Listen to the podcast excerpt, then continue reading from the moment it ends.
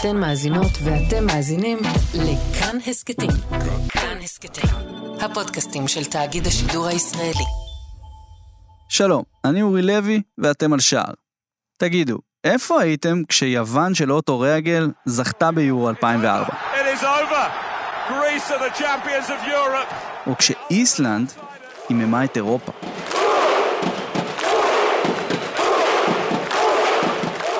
מה חשבתם והרגשתם כשלסטר סיטי עשתה את הבלתי ייאמן וזכתה באליפות אנגליה?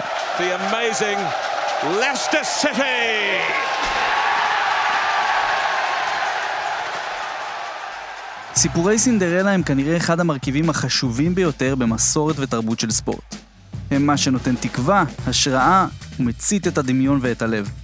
ובכדורגל יש לא מעט סיפורים כאלו.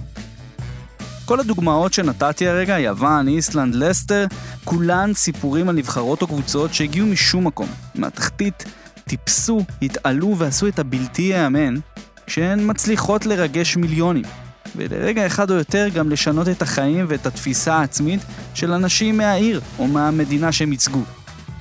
עכשיו, הסיפור של עיראק בגביע אסיה 2007 הוא בדיוק אחד כזה, רק על סטרואידים.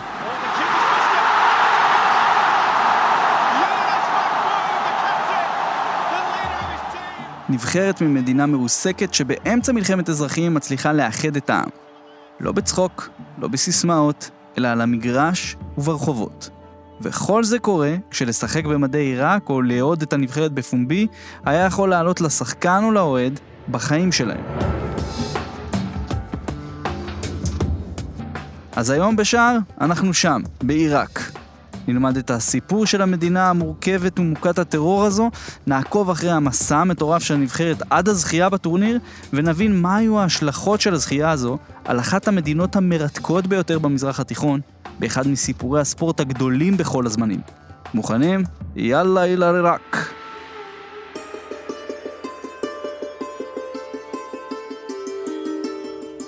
עיראק 2007 מדינה ענקית, מרוסקת ושבורה אחרי שנים של מלחמות. מלחמת איראן-עיראק, מלחמת המפרץ והפלישה האמריקאית שהתרחשה ב-2003, שהביאה לנפילת סדאם חוסיין, וגם לכאוס אזרחי וחברתי מוחלט. The fires massive and horrifying. At least 215 people killed in a suicide bombing. כמדינה עם מרקם דמוגרפי נדיר ומסובך, רגיש ונפיץ, עם נוכחות ברוטלית של צבא זר, צבא ארצות הברית, עיראק 2007 הייתה כנראה אחד המקומות הקשים ביותר לחיות בהם בכדור הארץ. החברה העיראקית אז הייתה מפורקת לכל כך הרבה גורמים וקבוצות, חלקן חמושות יותר ופחות, וכולן, בלי יוצא מן הכלל, נלחמו על חייהן. ערבים סונים, ערבים שיעים, כורדים, טורקמנים, אשורים, יזידים, ארמנים, צ'רקסים ועוד ועוד ועוד ועוד, וזה לא נגמר. במלחמת האזרחים שהתרחשה בין 2006 ל-2008, כמעט לכל קבוצה כזו הייתה מיליציה אחת לפחות. כולן השתייכו לכוחות גדולים יותר, וכולם נלחמו בכולם במרדף אחר שליטה, השפעה דתית ומשאבים.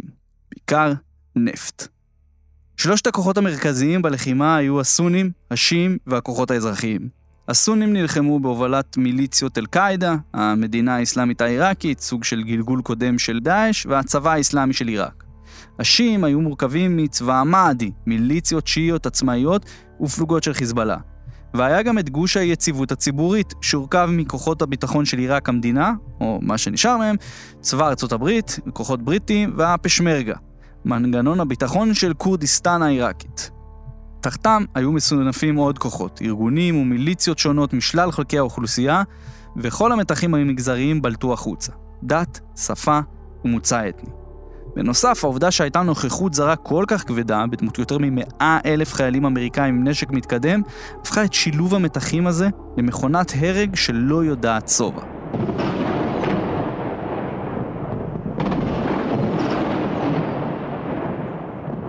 אבל האם תמיד זה היה ככה? אז לפני שנעבור לסיפור הכדורגל הייחודי שהתחבר למצב הקיצוני הזה, חשוב להסביר מה זה עיראק בעצם. מה נמצא מאחורי המדינה שהיא בעשורים האחרונים.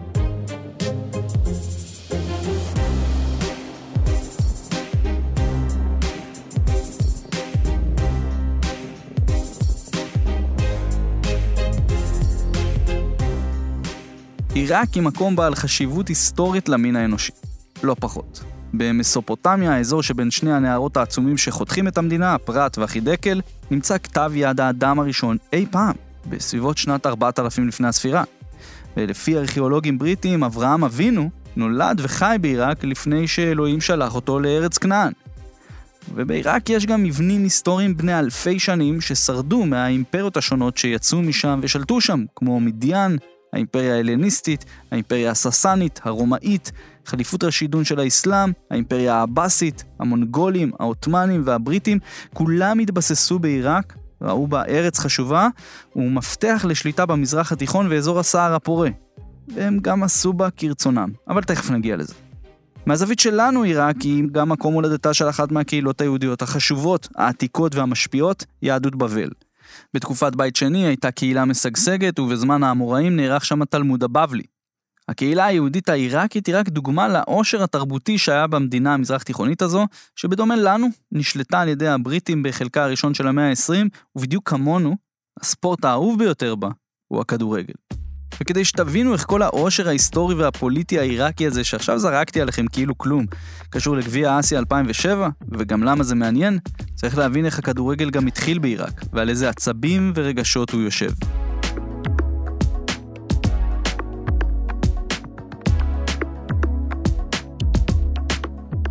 בעיראק אוהבים כדורגל. בעצם זה יותר מזה. במשך הרבה שנים המדינה הזו נחשבה לברזיל של אסיה. ולא, לא בגלל היכולת, אלא יותר בגלל התשוקה המטורפת והאהבה הגדולה של העיראקים למשחק הכדורגל. כדורגל הגיע למסופוטמיה לפני אלפי שנים, עוד בתצורתו האסייתית. אבל כדורגל מודרני התפשט באזור בצורה מסיבית רק עם הגעת הבריטים ב-1914, בעיקר דרך הערים הגדולות, מוסול, בסרה ובגדד. התחרויות הראשונות כללו חילות וגופי ביטחון בריטים, ומאוחר יותר גם חילות צבאיים עיראקיים, משרדים ממשלתיים, רשויות, חשמל, מים, נמלים ועוד כל מיני גופים גדולים עם כסף ציבורי. ככה בדיוק קמו להן כמה מהקבוצות הבולטות בעיראק, ביניהן גם אל-קווה אל-ג'אוויה אל-עיראקיה, חיל האוויר העיראקי, או אל-שורטה, המשטרה, או אל-מינה של רשות הנמלים, או נפט אל-וסט, רשות קידוחי הנפט, ויש עוד כל מיני כאלו. בשנות ה-60 וה-70 החלה התארגנות במועדונים, על פי שיוך ואזור גיאוגרפי, ונולדו מועדונים גדולים כמו אל-זאורה או ארבל הכורדית, ובשנות ה-80 הכדורגל העיראקי ידע את תור הזהב הראשון שלו. אפשר לומר שבאייטיז עיראק הייתה הנבחרת הטובה ביותר במזרח התיכון. אריות מסופוטמיה זכו במדליות זהב במשחקי אסיה 82, גביע המפרץ 84 והגביע הערבי ב-85. ההעפלה למונדיאל 86 במקסיקו, המונדיאל היחיד של המדינה הזו עד כה, הייתה הדובדבן שבקצפת של שנות השיא.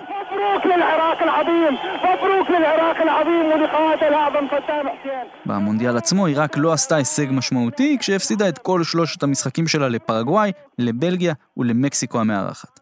מה שכן, הבקיע שער אחד יחיד ומיוחד מרגלי אחמד ראדי, מגדולי הכדורגלנים העיראקיים בכל הזמנים. אבל הכדורגל בעיראק בשנות ה-80 וה-90, כולל ההצלחה שלו, עמדו בצילו ובשליטתו של אדם אכזרי, סדיסטי וצמא כוח אחד, אודאי חוסיין, בנו של סדאם חוסיין ששלט אז במדינה. אודאי חוסיין החזיק בתדמית אלימה מאוד. פעם אחת הוא רצח את הנהג של אבא שלו, בסוף שנות ה-80, אחרי שכביכול הוא חשד בו בריגול. המקרה הזה חיסל את הסיכויים של אודאי להנהיג את עיראק יום אחד.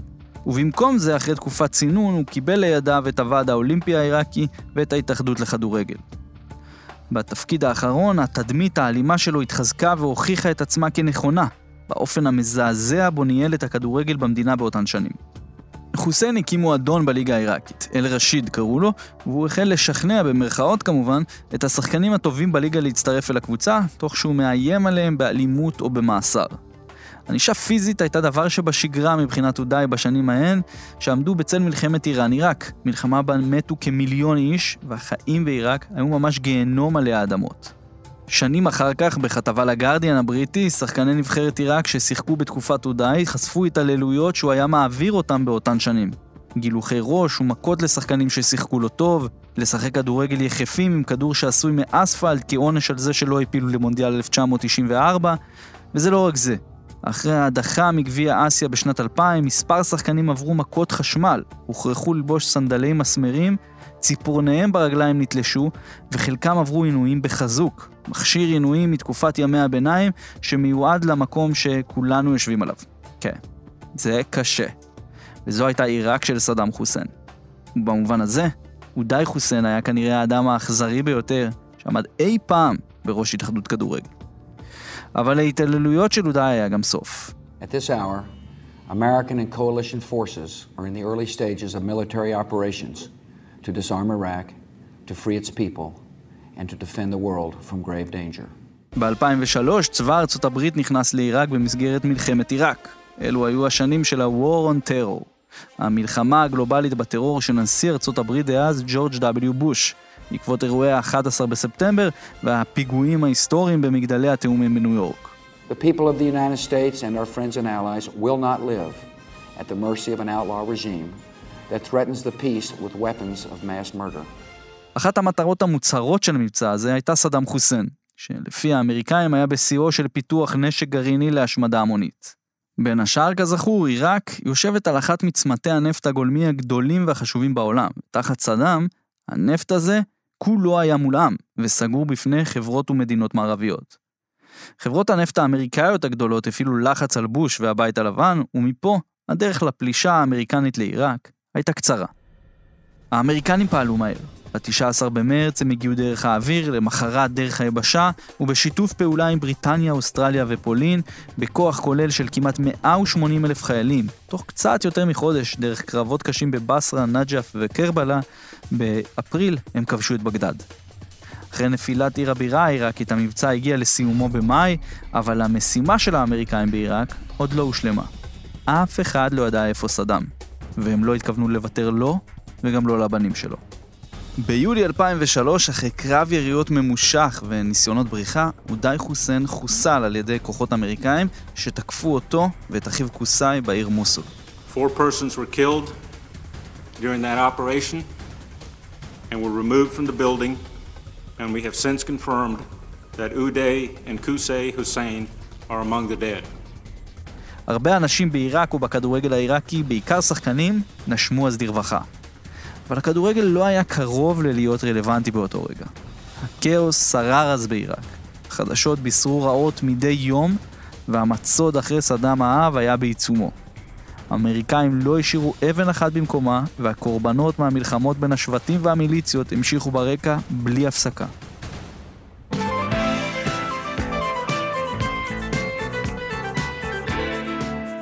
שלום רב לכם, השעה כעת 12, באולפן בחצי היום ענת דוידוב ויצחק איתן, הנה החדשות. דיווחים ראשונים על מעצרו של סדאם חוסיין, סוכנות הידיעות של איראן מוסרת כי הוא נעצר בעיר תקרית. לדיווח אין אישור ממקורות אחרים. בדצמבר 2003, בחווה עזובה ליד העיר תקרית של נהר החידקל, האמריקאים תפסו את סדאם חוסיין, שהסתתר בתוך בור באדמה. תפיסת סדאם חוסיין יצרה בלבול בעיראק. מצד אחד אנשים היו חופשיים אחרי שנים של דיקטטורה ומלחמה, מהצד השני, מהר מאוד הם הבינו שהם עכשיו נכנסים לחיים במשטר צבאי של שליט חדש, צבא ארצות הברית, שכמובן לא מיהר להסתלק עד שיסדרו ענייני הנפט השונים. אלו היו שנתיים שבהן כביכול עיראק הייתה צריכה לעבור למצב של דמוקרטיה חופשית, אבל כשכל קבוצה באוכלוסייה והמיליציה שלה משכו לכיוון אחר, עם הנוכחות האמריקאית הברוטלית, המתח ביעבע והטרור נמשך. אבל בקיץ 2004, עיראק זכתה למשב רוח רענן. אולימפיאדת אתונה הגיעה ואחרי 16 שנות היעדרות ועוד כמה שנות מלחמה, גם נבחרת הכדורגל של עיראק השתתפה. אמנם המאמן הגרמני, ברן סטנגה, התפטר לפני הטורניר אחרי שהנהג שלו נורה תוך כדי נסיעה, כן? אבל חוץ מזה, המורל היה די גבוה.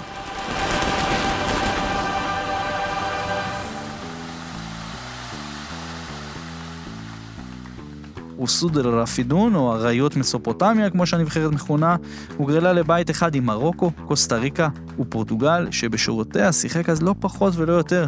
שחקן מנצ'סטר יונייטד העולה, שבדיוק הפך לסנסציה עולמית, קריסטיאנו רונלדו. המשחק הראשון של עיראק בטורניר היה מול רונלדו והחברים שלו.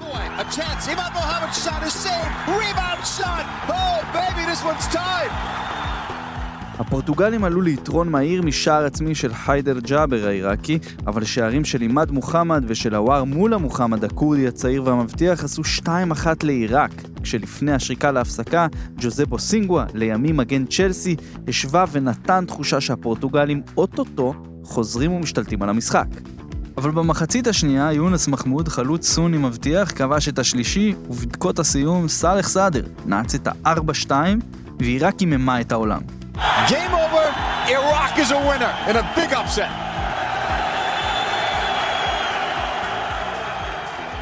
אלפי הפליטים העיראקים שהיו באתונה בימים ההם נלחמו על הכרטיסים למשחק הבא של עיראק, ובאמת, כ-12 אלף צופים ראו את העיראקים עושים את הבלתי ייאמן, ומנצחים גם את קוסטה ריקה 2-0.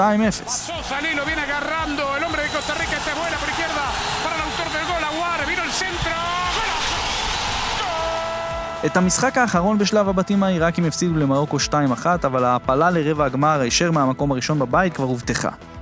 בנוקאוט העיראקים ניצחו 1-0 את אוסטרליה החזקה משער יפה במספרת של עימאד מוחמד.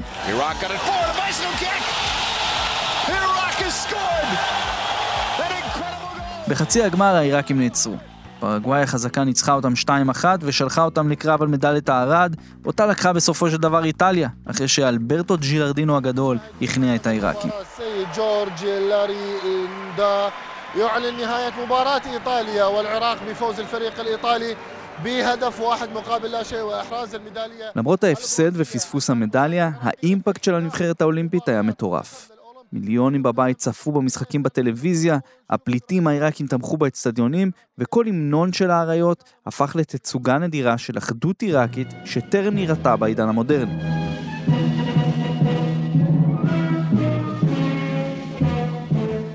זה היה אוטופי ואופורי בדיסוננס עצום למה שקרה אז במדינה. יותר מזה, המסע האולימפי של עיראק והגיבורים שלה, יונס מחמוד, עוואר מולה ואחרים, נתנו לעיראקים תקווה שאפשר לשחק ולעבוד ביחד שחקנים ואנשים מקבוצות שונות, אולי גם להגיע רחוק.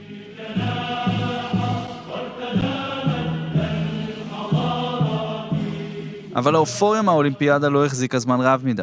נערכו מהן בחירות בהן ניצח המועמד השיעי בתמיכת הכורדים, כשהסונים החרימו את כל התהליך. פיגועים של סונים נגד שיעים, של שיעים נגד סונים, של ערבים נגד כורדים ולהפך, ובמיוחד פיגועים נגד הכוחות האמריקאים וגורמי הממשל שעוד נותרו על כנם, היו עניין של מדי חודש בחודשו. בפברואר 2006 אל-קאעידה, ארגון הטרור הסוני, ביצע פיגוע באחד המקומות הקדושים ביותר עבור השיעים, מסגד אל-אקסרי בעיר סמארה. לא היו נפגעים בפיגוע למרות שהמסגד עצמו נחרב כליל, אבל מה שזעזע את עיראק היה האפטר שוק, ביומיים שאחרי כן יותר מאלף איש נהרגו בתגובות נגד ובקרבות בין שיעים לסונים. גל האלימות הזה התפשט בכל המדינה, והממשלה העיראקית והאמריקאים איבדו שליטה.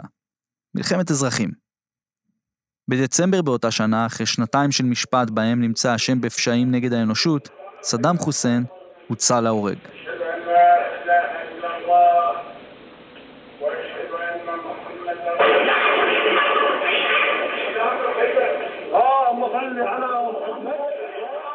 על פניו זה היה אמור לפתור הרבה בעיות, אבל מלחמת האזרחים שאיתה התחלנו את הפרק הזה, כבר הייתה עובדה מוגמרת, והכל הפך לעוד יותר מסובך ממה שכבר היה.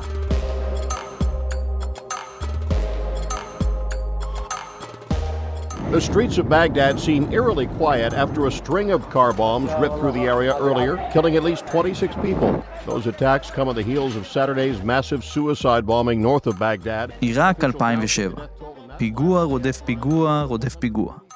סונים נגד שיעים, שיעים נגד סונים, כולם נגד האמריקאים, והאמריקאים יחד עם הממשלה נגד כולם. באותה תקופה כל יום בממוצע נהרגו 100 איש בבגדד. עיראק כמובן לא אירחה משחקים אז. זה לא היה משהו כזה מיוחד, כי למעשה ממלחמת המפרץ ב-1991, עיראק סבלה מבעיית אירוח משחקים בינלאומיים בגלל המצב הביטחוני. קצת כמונו בזמן האינתיפאדה השנייה או בזמן מבצעים בעזה. ספורטיבית, זו הייתה מכה. כי העיראקים נאלצו לארח באיחוד האמירויות, בקטאר, בעומאן, בדרך כלל מול קהל קטן ובאווירה די מדכאת. למרות זאת ולמרות קמפיין מוקדמות הפכפך, העיראקים הצליחו להפיל לגביע אסיה 2007, טורניר שהתקיים באינדונזיה, מלזיה, וייטנאם ותאילנד. אבל זו לא הייתה משימה פשוטה. כי להיות שחקן נבחרת עיראק בתקופה ההיא היה דבר מסוכן לעשות. השחקנים והמשפחות שלהם קיבלו איומים מכנופיות ומיליציות מהמגזרים השונים, שראו בעובדה ששחקנים סונים, שיעים וכורדים משתפים פעולה כאיום ופגיעה במאמצי הלחימה שלהם, בדרך להשגת המטרות שלהם, הטריטוריאליות והדתיות, ובעיצוב עיראק החדשה. אם זה בעליונות שיעית, סונית, או בכלל אזרחית בתמיכת האמריקאים. אנשי המיליציות היו דורשים מהשחקנים שלא לשחק, או לחלופין דרשו מהם כופר כדי שלא יפגעו בקרובים אליהם בזמן שהם במשחק. עוואר מולה הכורדי סיפר בריאיון פעם שהוא היה לוקח איתו נשק בדרך לאימון הנבחרת. אחיו של השוער נור סברי, שעמד גם בשער באולימפיאדה, נרצח אחרי איומים על השוער. ואייטם קדים ראה איך חבר שלו לקבוצה נורה מהיציע במשחק ליגה חסר חשיבות. אחד אחרי השני, ולעיתים ביחד, השחקנים החלו לברוח מעיראק. בהברחות ברכבי שטח דרך מדבר אומן, בסירות דרך נסיכויות המפרץ, דרך סוריה, ירדן, טורקיה, משם לאירופה. כמעט לכל שחקן היה סיפור בריחה כזה או אחר. חודשיים לפני הטורניר התכנסו השחקנים באמ"ן, בירת ירדן, שבאותו זמן הפכה לבית של מעל למיליון פליטים עיראקים. לא היו שום ציפיות מהנבחרת בשלב הזה. הם כולם היו ברמה כזו או אחרת של טראומה ממלחמת האזרחים, הם לא התאמנו ביחד כמעט שנתיים, וגם לא היה להם מאמן. כאן נכנס לתמונה ג'ורבן ויארה.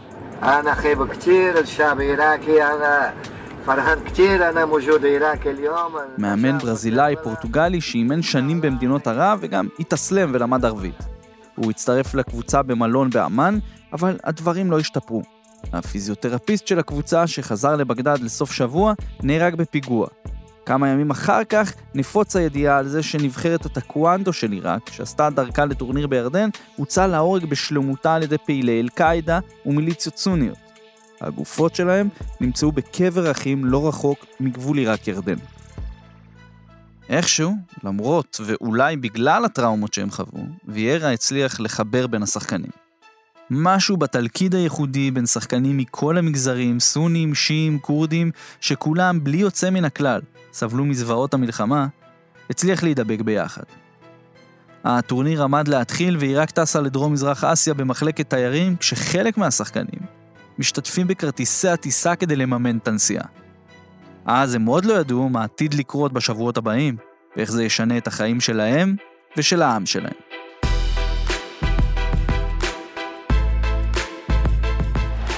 גביע אסיה 2007 נפתח במשחק בין המארחת תאילנד לנבחרת הטלאים של עיראק, לה זו הייתה ההופעה השישית בטורניר. זה לקח בדיוק 6 דקות, והתאילנדים עלו ל-1-0. אבל עיראק לא ויתרה. עם כל הקשיים על המגרש, היו לה כמה מהשחקנים המוכשרים במערב אסיה באותן שנים, שכל אחד מייצג קבוצה אחרת מהחברה העיראקית. שניים מהם היו כוכבי הנבחרת האולימפית שהזכרנו מקודם. עוואר מולה מוחמד, כורדי, שיחק אז באפולון לימסול הקפריסאית, קשר התקפי וחלוץ מכונן ואגרסיבי. יונס מחמוד, סוני, חלוץ וסקורר ששיחק באל-חור מהליגה הקטרית והיה גם קפטן הנבחרת.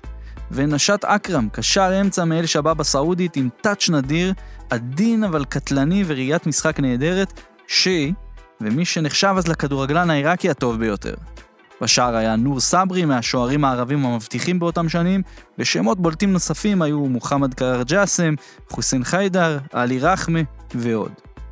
בדקה ה-32 זה התחבר. אכרם הגביה בעיטה חופשית לרחבה, ויונס מחמוד כבש את שער השוויון.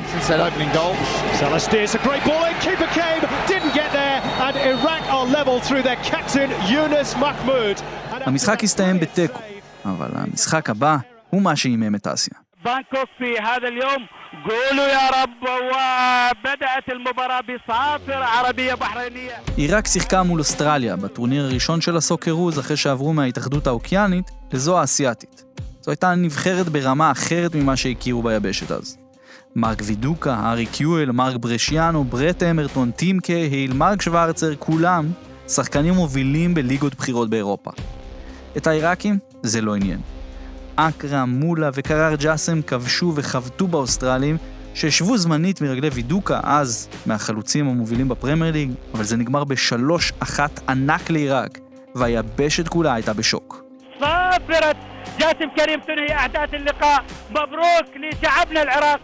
מכאן היה די ברור שהאריות מסופוטמיה עלו על משהו, שאולי הם בדרך לעשות משהו גדול. תיקו אפס עם אומן הבטיח את המקום הראשון בבית, וצמד של יונס מחמוד נגד וייטנאם המארחת ברבע הגמר, הבטיח קרב רותח בחצי הגמר נגד דרום קוריאה.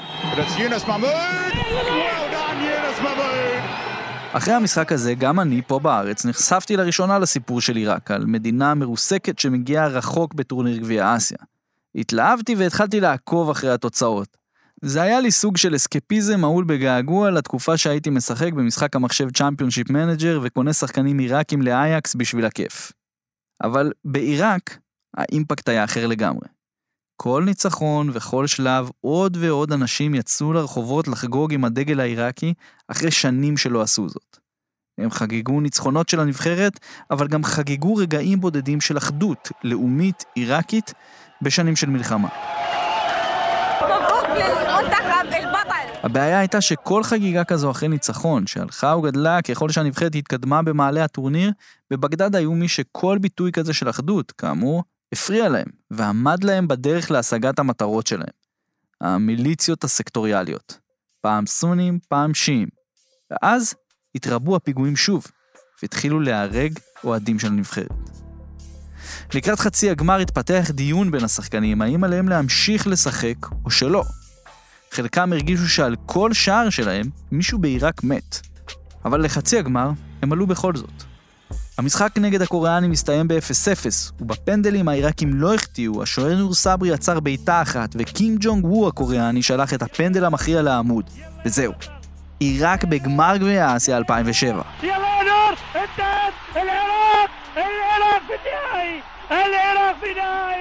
The team which many say is succeeding where the politicians are failing by uniting a country is now just one win away from the ultimate prize. Iraq are off for their first Asian Cup final on Sunday. אבל החגיגות וקולות הצהלה והשמחה בקואלה לומפור ובבגדד נגדעו ברגע.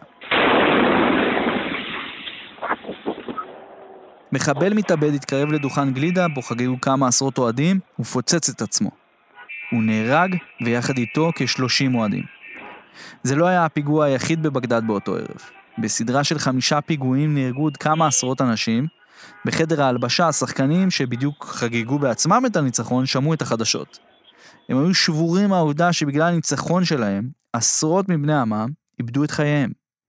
אלו שחששו לשחק מלכתחילה זעמו. הקפטן מחמוד, המאמן ויארה והכוכב אכרם ניהלו דיון ער האם צריך לפרוש מהטורניר, בזמן ששאר הנבחרת צפתה בחדשות מעיראק בטלוויזיה.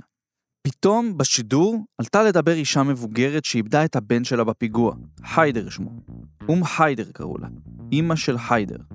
ההקלטה מהשידור ההוא לא שרדה עד היום, אבל אום היידר אמרה שהיא לא תקבור את בנה עד אחרי שעיראק תזכה בגביע, כי זה מה שהיידר היה רוצה. השחקנים וויירה היו צריכים לקחת החלטה קשה. בסוף, יונס מחמוד שכנע את כולם שהם צריכים לשחק. הם החליטו. משחקים בגמר. משחקים בשביל לזכות. משחקים בשביל עיראק.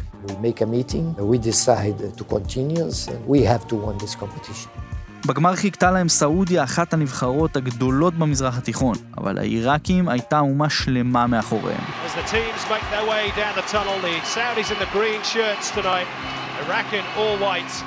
המחצית הראשונה הייתה אנרגטית מאוד כשעיראק מגיעה למספר הזדמנויות וסברי השוער רודף את הסעודים בכל מצב קטן. אבל הרגע הגדול הגיע במחצית השנייה, דווקא כשהיה נראה שהסעודים מתחילים ללחוץ, בדקה ה-70 הוואר מולה הלך להרים כדור קרן. הכל כאילו עמד בשניות ההן. השנים הקשות עם סדאם חוסיין, ההתעללויות של אודאי בנו, מלחמת איראן-עיראק, מלחמת המפרץ, הפלישה האמריקאית וכל פיגוע ופיגוע בבגדד לפני ובזמן הטורניר. ואז הגיע הרגע הזה.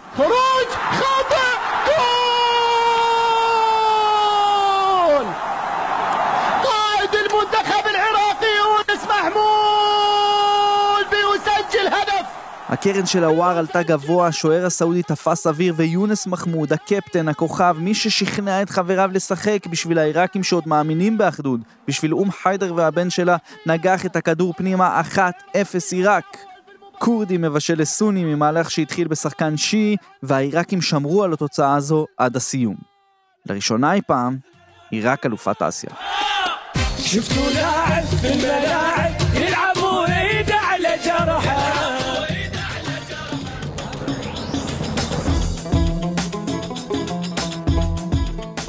למרות כל הפיגועים ומרחץ הדמים שהתחוללו לאורך הטורניר, מיליונים יצאו לרחובות לחגוג בעיראק.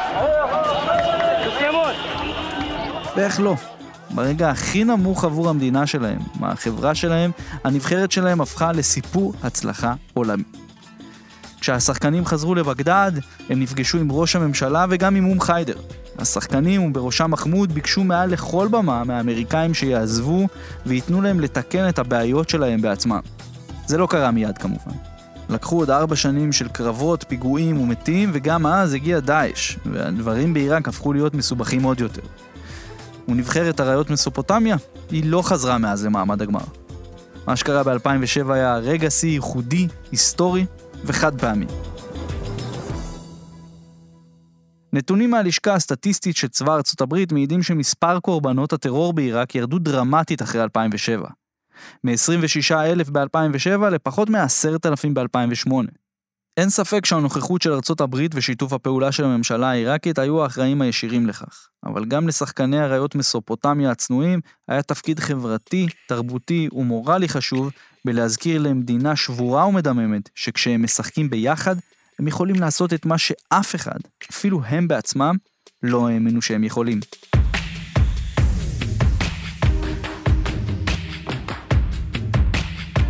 זה היה השער שלכם לעיראק ולאחד מסיפורי האנדרדוג הגדולים ביותר בכל הזמנים. הצטרפו לקבוצות הפייסבוק שלנו, שער, הסכת כדורגל וכאן הסכתים. אם אתם אוהבים להאזין בנסיעה, הורידו את אפליקציית כאן רכב לשמיעה מיטבית. אתם מוזמנים לעקוב אחריי, לויניניום, גם בטוויטר וגם באינסטגרם וגם להתחבר לערוץ הטלגרם שלי. תודה רבה לניר גורלי על העריכה, לרחל רפאלי על הסאונד, אני אורי לוי, ותזכרו, אז, עכשיו ותמיד, רק הכדורגל ישמור ורק הכדורגל יכול. אז קיפ פוטבל ריל. ابكى الكرة حقيقية.